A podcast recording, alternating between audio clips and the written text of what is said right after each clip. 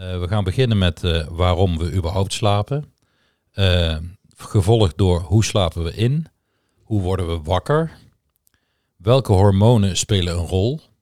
En dan gaan we dat samenvatten in een resume overvlakke. Ja. En uh, tot slot, waar moet je op letten om te voorkomen dat je niet goed slaapt?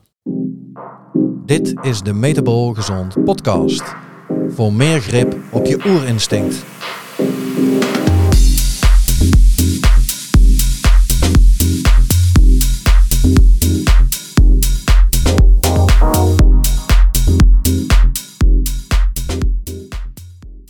Welkom bij weer een nieuwe aflevering van de Metabol Gezond podcast, waarin wij jou de kennis geven om jouw gezondheid te verbeteren. Met de podcast willen we zoveel mogelijk mensen helpen om gezonde keuzes te maken. Niet door te zeggen wat je moet doen, maar door kennis over te dragen. Door onze kennisintensieve podcasts heb je een verbeterd inzicht in de achtergrond van je instincten. Door te luisteren krijg je controle terug over je oerinstinct en kan jij je eigen gezonde keuzes maken. Meer content krijg je wanneer je abonneert en onze podcast steunt. Kijk hiervoor op www.metabolgezond.nl. Welkom weer bij een uh, nieuwe aflevering van de Metabolgezond podcast. Ja, goedemorgen, goedemiddag of uh, goede avond, al nagelang wanneer je naar deze podcast luistert. En uh, ja, we gaan het vandaag eens over slaap hebben. Ja, we hebben er ooit wel iets over besproken, maar dat is lang geleden. Dat is inderdaad lang geleden. En misschien uh, we hebben bedacht dat we er misschien wat meer structuur in kunnen aanbrengen. Dus um, voordat we van, uh, van start gaan, is het misschien handig om de inhoud van vandaag alvast voor te leggen. Ja. En we gaan beginnen met waarom we überhaupt slapen. gevolgd door hoe slapen we in? Hoe worden we wakker? Welke hormonen spelen een rol? En dan gaan we dat samenvatten in een resume overvlakke. Ja. En uh, tot slot, uh, waar moet je op letten om uh, te voorkomen dat je niet goed slaapt? Ja, ja inderdaad. Nou, en misschien om mee te beginnen. Um, het, het, is zo dat een derde van de Nederlanders volgens de officiële criteria, en dat betekent eigenlijk dat je binnen een kwartier tijd niet inslaapt zodra je in je bed gaat liggen, een slaapstoornis heeft. Dat is veel. Ja, en uh, nog een ander getal is dat uh, eh, 1,6 miljoen mensen uh, toch middelen gebruikt om beter te kunnen gaan slapen. Ja, dan is de vraag, waarom slapen we eigenlijk? Ja, ja vertel maar. Nou ja, om te herstellen van de dag. Ehm, de dag heeft namelijk schade. En in de nacht is ons immuunsysteem het meest actief als we slapen om die schade te herstellen. En dus uh, een goede nachtrust herstelt de schade van de dag. Ja, ik uh, weet nog goed dat een van onze leraren waar wij veel van hebben gevolgd, die uh, ook altijd zei, it's like flushing the toilet. Ja, you have to get pretty stinky up there. Ja, dus de hersenen worden letterlijk in de nacht ook geflushed, zodat ze... Gespoeld. Ja, ja. weer letterlijk schoon aan een nieuwe dag kunnen beginnen. Ja, nou ja, ik vertelde net al eventjes uh, dat uh, gedurende de nacht ons immuunsysteem natuurlijk het meest actief is. Mhm. uh, en dat heeft te maken met de energieverdeling tussen dag en nacht. En in feite is het zo dat onze energieverdeling overdag gaat de meeste energie naar onze hersenen en naar ons metabool systeem. En dat metabool systeem, dat is dus eigenlijk alles wat te maken heeft met alle organen, maar ook spieren, botten, gewrichten en dergelijke. En dat gedurende de nacht uh, dat immuunsysteem de meeste energie krijgt. Ja. En uh, dat immuunsysteem kennen we natuurlijk voor, van uh, afweer tegen virussen, bacteriën en schimmels. Maar uh, het immuunsysteem is ook verantwoordelijk voor het herstel van bijvoorbeeld wonden en nou ja, beschadigingen. En dat is waar de nacht toe dient. Ja, ja en ehm, in de lijn van waarom slapen we dan en, en wat gebeurt er bij te weinig slaap eigenlijk? Ja. Eh, dat ligt natuurlijk een beetje in de lijn van die, uh, van die energieverdeling. Want het zou dus kunnen zijn uh, dat je overdag misschien ook nog energie moet stoppen in zaken. Ehm, wat, wat beter, nou ja, wat eigenlijk niet de bedoeling is, waardoor je bijvoorbeeld maag-darmklachten zou kunnen ontwikkelen. Ja, dus wat je eigenlijk bedoelt te zeggen is dat als we niet goed slapen, dat de dingen die s'nachts horen te gebeuren in de dag moeten worden gedaan. Ja, zoals ons immuunsysteem. Met, met als gevolg dat, uh, dat zelfs uh, gedurende de dag een gebrek aan energie ontstaat in de systemen die overdag dus eigenlijk die energie zouden moeten krijgen. En als je dan gaat kijken naar bijvoorbeeld de hersenen, als die minder energie krijgen omdat gedurende de nacht de slaap verstoord is en het immuunsysteem dus overdag actief is, ja, dan geeft dat allerlei hersensymptomen, zoals bijvoorbeeld vermoeidheid, concentratiestoornissen, et cetera. Ja. En uh, nou, wat je al zei, die maag-darmklachten natuurlijk. Maar er zijn nog veel meer dingen die een, uh, die, uh, die een rol kunnen spelen. Ja, dat zijn eigenlijk ook een stuk serieuzere dingen. Want ze zien bijvoorbeeld ook dat er een grotere kans is op kanker. Een, een kans op een spontane abortus.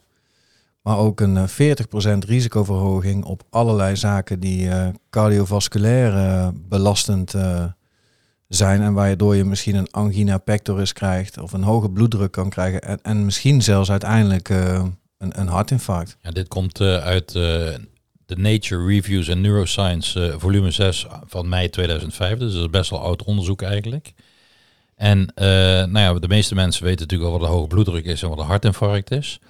Maar angina pectoris is dus eigenlijk het gevoel van druk op de borst.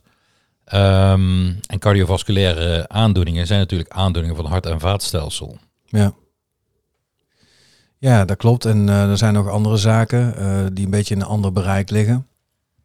Um, stress, het kan stress geven als je te weinig uh, slaapt. Mm -hmm. Het kan angst of depressie of neurose uitlokken. Wat en, natuurlijk allemaal hersensymptomen zijn. Ja, exactly. een verminderde waakzaamheid. Je bent slaperiger. Ja. Je bent minder alert. Ja, dat maakt natuurlijk dat je het een en ander op een dag ook minder goed kan, uh, kan uitvoeren. En als die dagen wel heel erg belastend voor je zijn en de balans met een goede slaap is er niet, dan, uh, dan zou dat ook kunnen leiden tot bijvoorbeeld burn-out.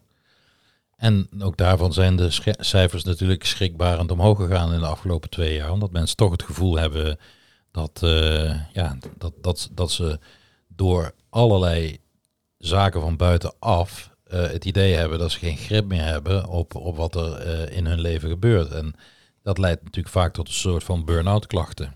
Niet, niet te, voor jezelf het gevoel hebben niet de controle te hebben over de situatie waar je in zit. Ja, en uh, ik las laatst over burn-out dat het ook heel erg veel te maken heeft met functioneren in een niet passende context. Ja. Waarmee eigenlijk wordt bedoeld dat bijvoorbeeld, stel je doet je werk, maar je doet het niet met plezier. Um, dan, dan lokt dat uh, het een en ander uit aan stress. En als je daar bovenop dan uh, ook nog eens niet uh, herstelt van die hele belastende dagen. Dan kom je in een neerwaartse spiraal. Ja, precies. Dus gelukkig hebben wij plezier in wat wij doen. Absoluut. Absoluut. S'avonds om, hoe laat is het? Acht uur nog een podcast opnemen. Ja, maar ja, zo leuk erg. vinden wij dat. Zo leuk vinden wij dat. Nou, de volgende stap. Hoe slapen we eigenlijk in? Ja, ik weet niet of dat uh, hierna nog komt in ons overzichtje. Ja, dat komt zo nog, zie ik. Maar uh, uh, vanuit de evenaar, evolutionair bekeken, is er een, is er een, een bioritme van 24 uur. Een dag duurt 24 uur in ons, in ons ritme. Een etmaal. Een etmaal, ja. En de helft daarvan noemen we dan de nacht. Wat niet betekent dat je ook die hele 12 uur zou moeten slapen. Maar het is wel de bedoeling, althans, uh, die signalen behoren we dan aan ons lichaam te geven, uh, dat het nacht is. Omdat bij de nacht het een en ander ook uh, hoort aan, aan processen en hormonen en, en, en fysiologie in ons lichaam. Waar we het net al over hadden. Ja.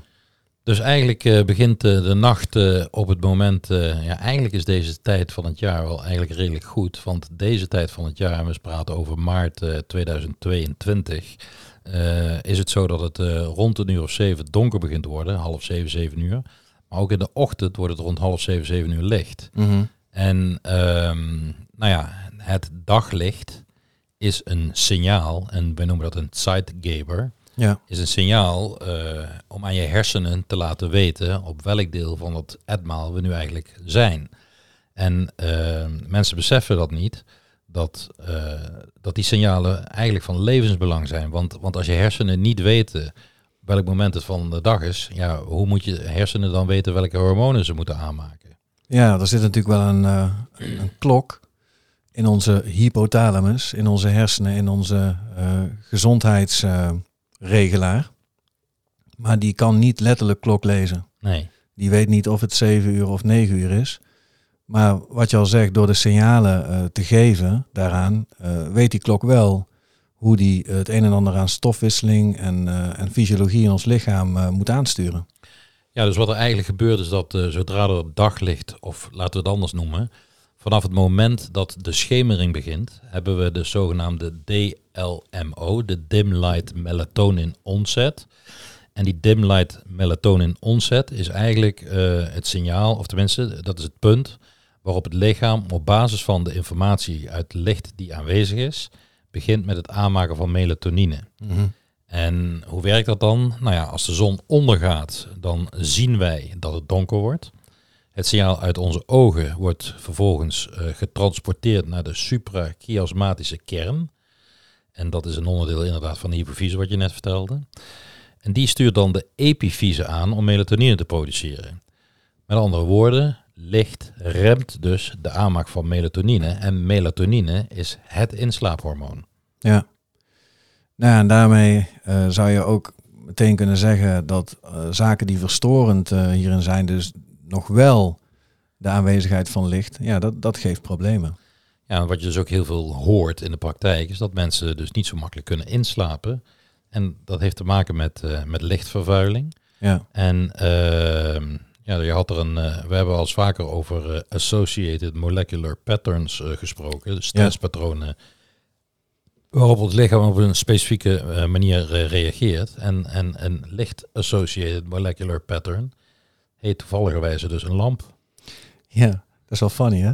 Ja, toch? Ja, ja absoluut. En het is gewoon een factor die op zichzelf um, zo grote impact kan hebben, dat het ook op zichzelf misschien wel voor een, een, een, een ja, misschien wel voor het grootste deel binnen een ziektebeeld een, een, oorzaak kan hebben. Ja, dus een van de adviezen die ik eh, de mensen geef die een immuunsysteem hebben wat overdag actief is. dat moest ik ook even doen. Dus is, is eigenlijk om in de ochtend, als het daglicht begint te krieken, dus eigenlijk bij het opkomen van de zon, en als je dat niet kan zodra je op bent, ja. uh, minstens een kwartier buiten te zijn in het buitenlicht of in, in, het, in het licht. Um, ik heb begrepen dat wanneer je buitenlicht ziet door een raam, dat het effect daarvan 50 keer minder is dan wanneer je daadwerkelijk buiten bent. En mensen moeten voor mij niks. Ze mogen voor mij um, een kwartier buiten, maar dan moeten ze het iedere dag doen. Ja. En als ze het niet iedere dag doen, moeten ze langer dan een kwartier, dan moeten ze een half uur. En uh, dus, dus op die manier geef je het brein het signaal, de dag is begonnen.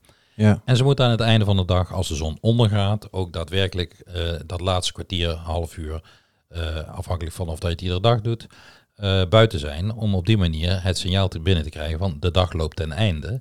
het is tijd om melatonine te gaan aanmaken.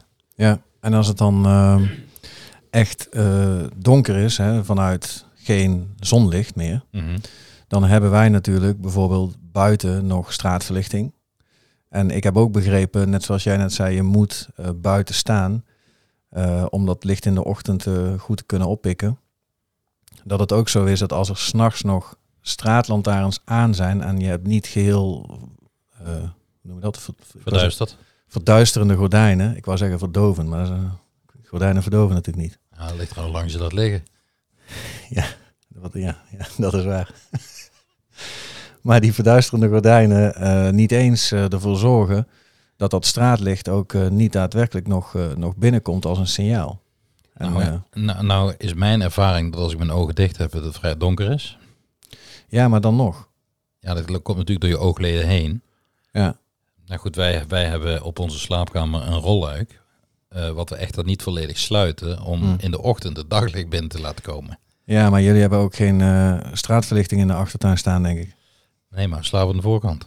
Ja, oh, ja, dan wordt het ook lastig. nou ja, bijvoorbeeld, uh, ik heb eens zo'n kaart gezien van de verlichting. En als je dan uitzoomt en je kijkt letterlijk op de wereld neer, dan, dan zie je bijvoorbeeld dat de regio Amsterdam, ik geloof samen met nog een paar andere regio's. Daar wordt het nooit donker. Daar wordt het gewoon nooit donker. En zelfs op de Veluwe is er ook veel meer lichtvervuiling dan dat het 20, 30 jaar geleden was. Mm. Maar in ieder geval, uh, we hebben gesproken dus over de dim light melatonin onset. En die gebeurt dus op het moment dat, de, dat het avondlicht uh, begint te verdwijnen. Dus het, dag, het, daglicht eigenlijk begint te verdwijnen. En tegenovergestelde van die dim light melatonin onset is natuurlijk een wakkerwordprikkel. Ja. En de wakkerwordprikkel ja, is de zogenaamde cortisol awakening response, de zogenaamde CAR. Dus we hebben de DLMO en de CAR. Ja. How's your car? Uh, my car's not fine. He's not uh, driving. ja. Maar het is een ander verhaal. Dat is een ander verhaal. Ja, nee, zeker. En uh, het is dus van groot belang dat als de dag begint, dat je dus die cortisolprikkel krijgt. Omdat je anders letterlijk niet goed ontwaakt. En, en dat is ook het gevoel wat mensen kunnen hebben. Dat ze zo zeggen van na nou, het eerste uur, anderhalf uur dat ik wakker ben, dan, dan ben ik nog een beetje een zombie. Dan moet ik echt gang komen, kopje koffie erin. Niet bellen hè, voor de koffie. Nee. En dan, uh, dan kunnen ze pas cognitief echt, echt gaan functioneren, omdat er dan pas voldoende alertheid ontstaat. Ja, dus de cortisol die zorgt er eigenlijk voor dat we wakker worden. En het niet goed wakker worden is dus een symptoom. Ja. Um, en die cortisol die hoort dan gedurende de dag pulsgewijs, niet in een, in een rechte lijn, maar pulsgewijs weer af te nemen. Want s'avonds, als de dag uh, ten einde gaat en het licht dus verdwijnt en de melatonin, uh, de dim light melatonin ontzet vindt plaats, dan mag je cortisol ook niet te hoog zijn, want anders dan werkt je melatonine niet goed. Ja. Dus en cortisol is naast een, een belangrijke regulator van ons dag-nachtritme, ons zogenaamd bioritme, natuurlijk ook een stresshormoon. Ja. Dus uh, je doet er ook verstandig aan om zo weinig mogelijk cortisol te produceren uh, eens uh, het daglicht is verdwenen. Ja, absoluut. En ehm, dan heb je het over de hoeveelheid cortisol die een probleem kan zijn. Mm -hmm. Maar het kan natuurlijk nog een stukje verder doorgaan. Want als je, zo, als je een, een lange tijd veel cortisol maakt, we hebben het eerder over gehad in andere podcasts, dan hebben hormonen de neiging om een resistentie te gaan krijgen. Ja, het aantal receptoren voor het betreffende hormoon neemt dan af. Ja, en dat betekent dus dat ook het cortisol-signaal er dan juist minder kan gaan zijn. Dus het, het niet ontwaken kan ook een resistentie zijn. Ja, klopt absoluut. En het, het niet goed inslapen kan ook een te veel aan cortisol zijn. Ja, kortom. Kortom, cortisol is belangrijk. Het is, Stress. Het is ingewikkeld. Ja, net als... Uh, de mummy. Die. Nou ja, dan is het nog zo dat uh, melatonine uh, is uh, een eindproduct van een aantal stappen in ons lichaam, waarbij het aminozuur L-tryptofaan wordt omgevormd via serotonine naar uiteindelijk melatonine. En we hebben daar een aantal cofactoren voor nodig, zoals vitamine B6, vitamine B12, foliumzuur, magnesium en zink. Ja. Het lastige is dat uh, als we even teruggaan naar, uh, naar cortisol, wat natuurlijk een stresshormoon is, dat we nog mhm. twee andere stresshormonen hebben, namelijk adrenaline en noradrenaline. En die maken we uit dopamine. En dopamine maken we uit het aminozuur L-tyrosine. En helaas hebben we daarvoor dezelfde cofactoren nodig. Dus op het moment dat er sprake is van stress in welke vorm dan ook, dan zien we dus dat uh, A, de cortisol ervoor zorgt dat we misschien niet zo goed inslapen uh, en, en uh, zeker niet zo goed wakker worden.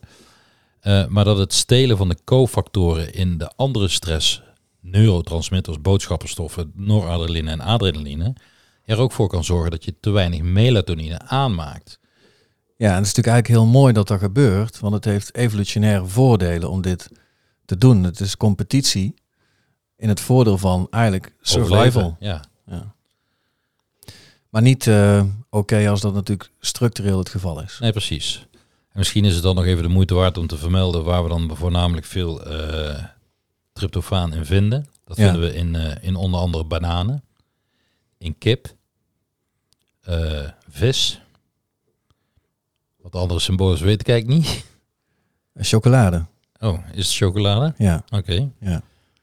En uh, tyrosine vinden we bijvoorbeeld in kaas oh, en melk, dus zuivelproducten.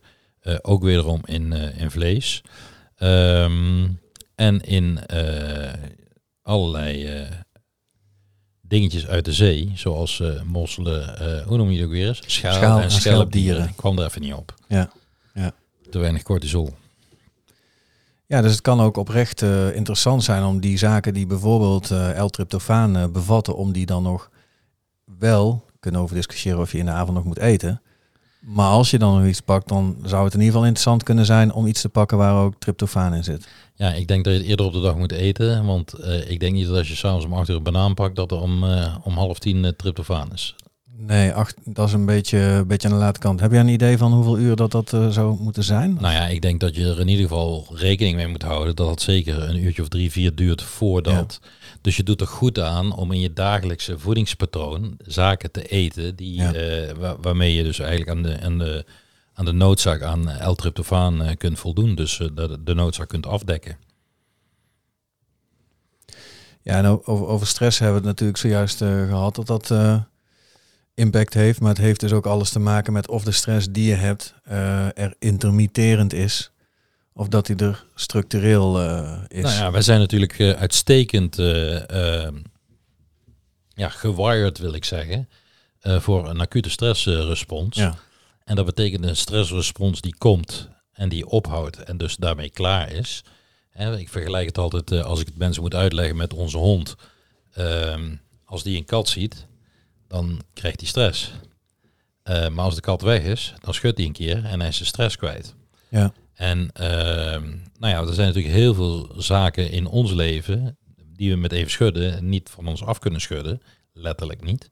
Ehm, en waarmee we dus eigenlijk die stressrespons, eh, een, een chronische stressrespons laten worden. Ja. Ja, het gevolg daarvan eh, is dat er een, wat we noemen, een eh, desynchronisatie gaat plaatsvinden van onze stresshormonen. Ja.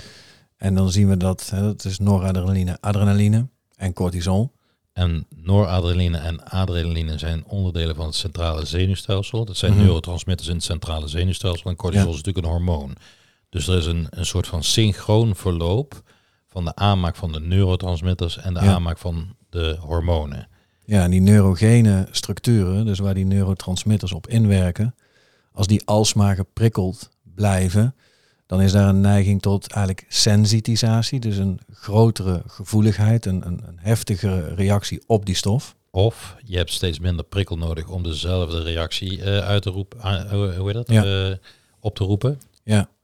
En, en voor cortisol is het, ja, we hebben het net over gehad ook, is het tegenstelde eh, waar. Daar ga je eigenlijk een ongevoeligheid voor, eh, voor ontwikkelen. Ja, de mensen die eh, op YouTube kijken, die, eh, we zullen misschien even het plaatje erin shoppen, zodat mensen kunnen kan. zien waar het over gaat. Ja. Nou, en als dat zo is, dan lopen ze dus niet meer mooi synchroon met elkaar op en af. Mhm. En dan lopen ze letterlijk uit elkaar. En ja, dat noemen we dan een desynchronisatie. Ja, en gelukkig kunnen we resynchroniseren. Eh, met behulp van eh, een ademhalingspatroon, een ademhalingsoefening, eh, zeg maar. Maar ook andere acute stressoren, die eigenlijk de chronische stressreactie onderbreken. En ook hier hebben we het al vaker over gehad. Eh, dat zijn dingen zoals koude, warmte, zuurstoftekort in een ademhalingsoefening. Maar ook bijvoorbeeld, hè, dus de koude is bijvoorbeeld een ijsbad of koud douchen. Warmte kan een infraroodsauna zijn. Ja, of een warme douche voordat je gaat slapen. ja. Ehm, koude, warmte, honger kunnen we natuurlijk nog inzetten als acute stressor. En dat betekent intermittent vasten. ja, daarvoor kunnen mensen eh, twee podcasts geleden uit mijn hoofd is het 46, hè? Eh, ze- 36, Nee, 46. 46. Die, eh, die ging hierover. Die ging over, intermittent living. Ja. Dus wil je daar meer over weten, dan eh, luister die podcast ook.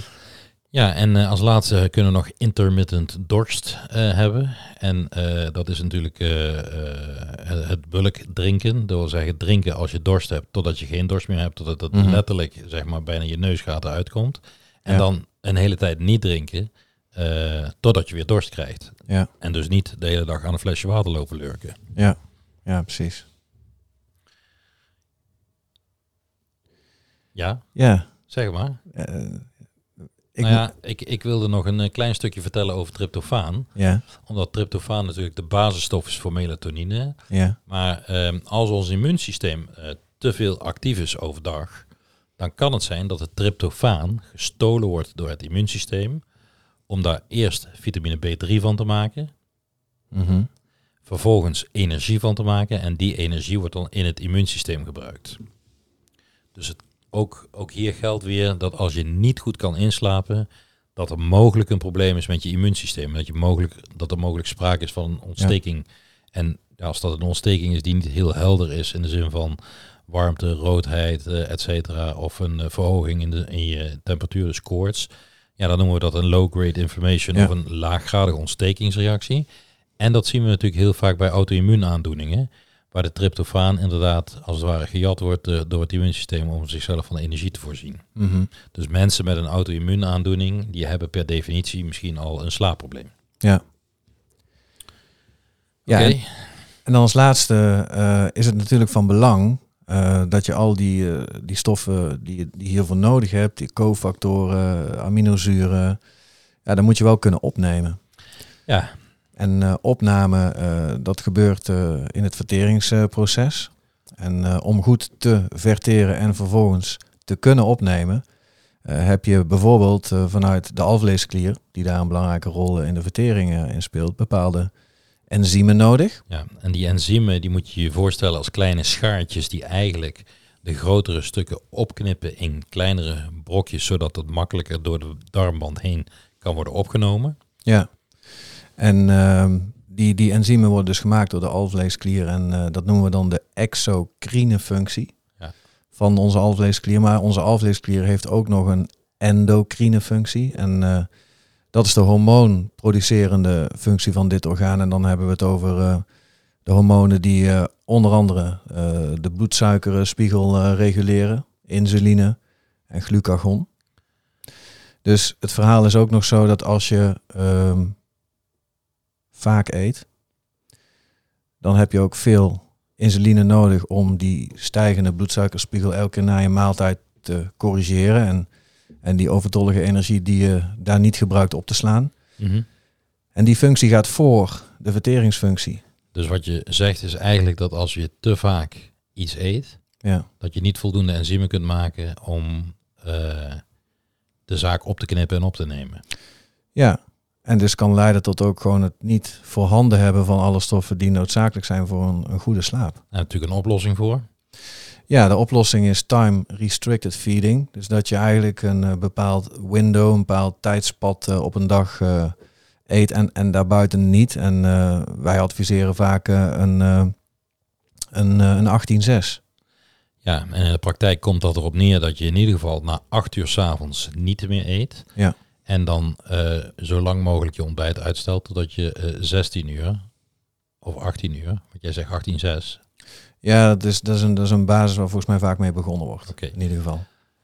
Nou ja, dat is vaak een hele grote stap eh, om eenvoudigweg het ontbijt over te slaan. Want er zijn natuurlijk heel veel mensen die geleerd hebben, net zoals ik dat ook heb geleerd, Ja. dat het ontbijt de belangrijkste maaltijd van de dag is. Ja. Om over te slaan. Ja, ik heb dat is wel leuk. We hebben het daar vandaag in de les over gehad. Over, en jij hebt het volgens mij ook vaker gezegd over... eh, eh, in het Engels is, ehm, is, is ontbijt breakfast. En als je dat ontleedt is dat break fast. Ja. En dus wanneer breek je letterlijk je vaste tijd? Ja, en, en het is natuurlijk uit allerlei onderzoeken al bekend dat hoe langer je niet eet, des te beter die endocrine functie en gereguleerd is. En als de endocrine functie goed gereguleerd is in de zin van insuline, glucagon, et cetera, dan is de exocrine functie natuurlijk ook beter, waardoor je betere spijsvertering eh, hebt, eh, als het ware. Ja, en wat, wat grappig was, was nou, een feitje, maar eh, wij hebben natuurlijk eigenlijk een heel raar woord hiervoor. Want ontbijt, ja, dat, dat zegt eigenlijk helemaal niet wat het is. Nou ja, als we het ontleden, dan zouden we niet moeten bijten.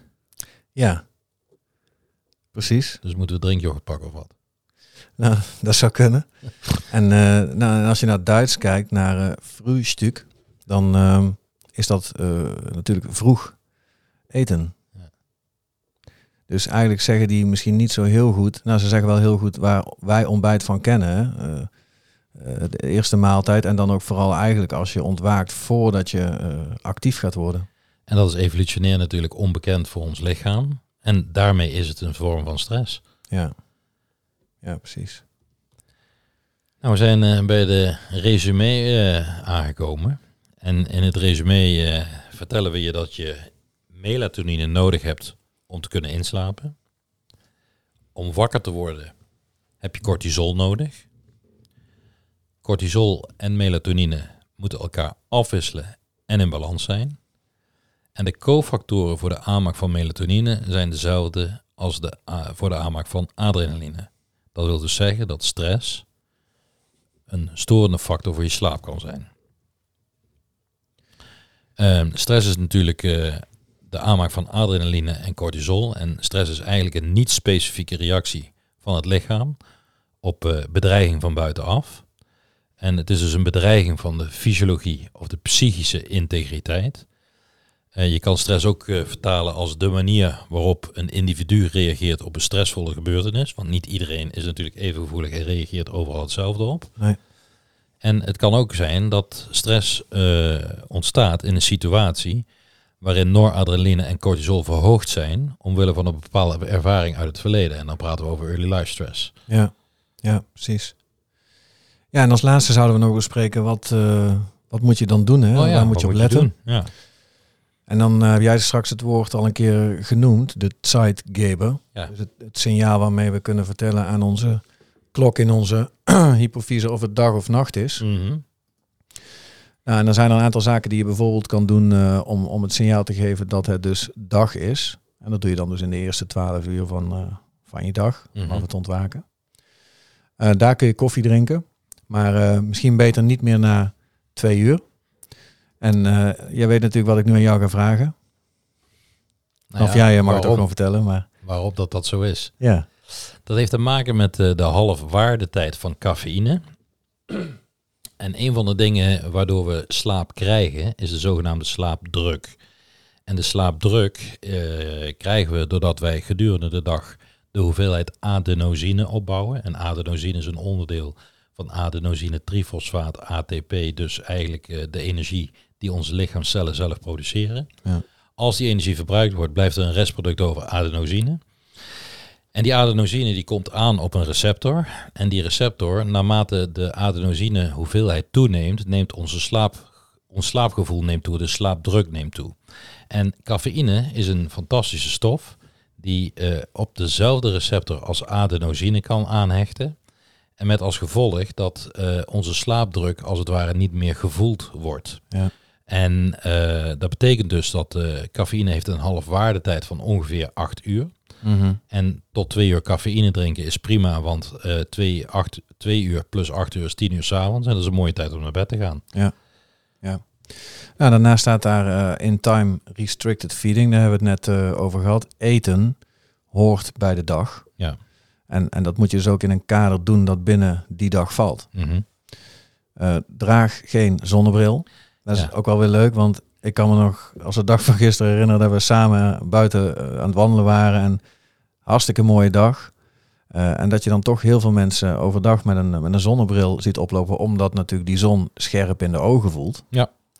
Maar uh, eigenlijk wel een interessant signaal is om jouw klok te vertellen dat het dag is. Nou ja, precies. En uh, wat heel veel mensen niet weten, is dat een van de dingen die een rol spelen om, om niet te verbranden, ja um, geen zonnebril dragen is. Want hoe moeten je hersenen anders weten dat de zon schijnt en dat ze dus kleurstof moeten, pigment moeten aanmaken in de huid? Ja. Ja, en dat is natuurlijk hartstikke grappig, want uh, veel toeristen uh, die naar een zonnig land gaan, die liggen op het midden van de dag. Met de zonnebril op de knar. Ja, lekker te verbranden. ja. ja. dat is inderdaad waar. Ja. Nou, als laatste staat hier uh, ook genoemd ehm, ik denk dat veel mensen het fenomeen powernap kennen. Ehm, dat, dat kan dan misschien ook wel, hè, want eh, je wil niet in een iets diepere fase van je slaap terechtkomen. Nou ja, wat we het helemaal nog niet over gehad hebben, is over eh, de slaapfases. Nee, klopt. En uh, iedere slaapfase duurt ongeveer 90 minuten. Ja. En dat heeft te maken met, met de, de golflengte waarin onze hersenen dan verkeren, zeg maar, qua activiteit. Maar lang verhaal kort, uh, je wil geen anderhalf uur slapen, want dat, ja, dat, dat breekt je s'nachts dan weer op. Ja, ja ik, ik zeg tegen mijn patiënten altijd, je moet sleutelslaapje doen. Ja. Dus een bos sleutels in je hand nemen en gaan liggen met je hand langs het bed of tafel of net waar je op ligt. En eh, als die sleutels uit je hand vallen, dan, eh, Word je daar wel wakker van. dan word je er wakker van en dat is de tijd om eh, te stoppen met slapen. Ja, en in de nacht eh, hebben we natuurlijk ook het. Ja. Want s'nachts hoort er geen aanwezigheid van voedsel te zijn. Dus s'nachts is er een afwezigheid van voedsel. Je hoort s'nachts ook niet te bewegen. Dus 24 uur sportschool, I don't know. Ehm, de nacht is ook de afwezigheid van daglicht. En we hebben het net over, zelfs het licht van de straatlantaarn kan al voldoende zijn om eh, toch een signaal te geven dat er daglicht is. Ehm, wat je zou kunnen doen, is eh, een, een blue light filterbril dragen vanaf het moment dat, eh, ja, dat de dim light melatonin onset eh, begint. Ja. Eh, en, en, je, en of een beeldschermfilter activeren. Ehm, ik wil er nog wel eventjes over, over want die dim light melatonin onset die eigenlijk ons, ons etmaal in 24 uur ver- eh, verdeelt, zeg maar. Mhm. Eh 12 uur op eh, en 12 uur af, dus 12 uur dag, 12 uur nacht. Het is natuurlijk niet zo dat het de bedoeling is dat als de, als de zon ondergaat, we met de kip op stok gaan. Nee. Maar wat wel de bedoeling is, is dat wij in die uren voorafgaand aan bed langzaam tot rust komen. Ehm, en dat is dan de beste manier om te gaan inslapen. Dus het is niet handig om s'avonds allerlei eh, ja, activiteiten te ontplooien, waarmee je eigenlijk te veel activiteiten hebt die dus eigenlijk bij de dag horen. Ja, zoals En- een podcast opnemen. Nou ja, maar het is nog geen tien uur. Hè? Oh ja. Wij nemen dat klopt, want wij staan hier mooi in de lamp eh, te kijken. Ja. Ehm, maar dat is iets. Maar sporten eh, is, is, daar, is ook eh, zoiets waar, wat je eigenlijk niet wil doen als het gaat om beweging.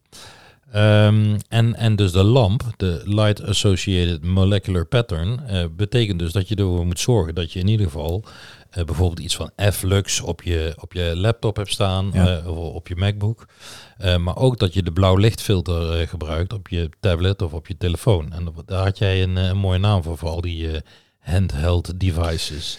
Ja, dat is een, een term die blijkbaar gewoon sinds een jaar of zo of twee in de wetenschap eh, wordt gebruikt. En dat noemen ze de minibar. De minibar, En eh, dat is een verzameling eh, voor alle elektronica. apparaten. Ja.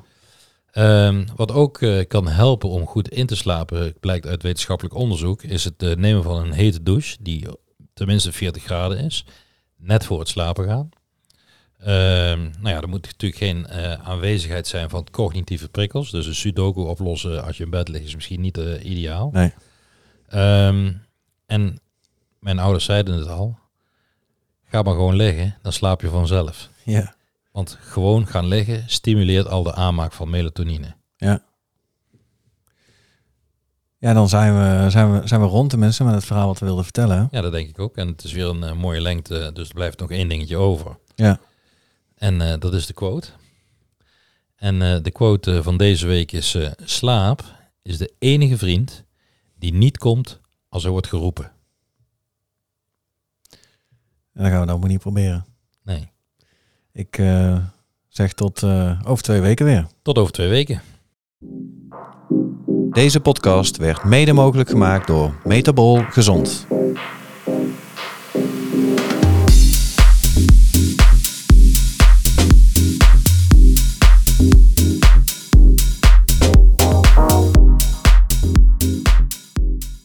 De informatie in deze podcast is niet bedoeld als vervanging van diensten of informatie van getrainde medische professionals en of zorgverlenende instanties zoals huisartsen, medisch specialisten, spoedeisende hulpverlening en acute geestelijke gezondheidszorg. De informatie in deze podcast, noch de gebruiksmogelijkheden, kunnen gezien worden als een vervanging van medische of andere professionele hulp, zorg of ondersteuning.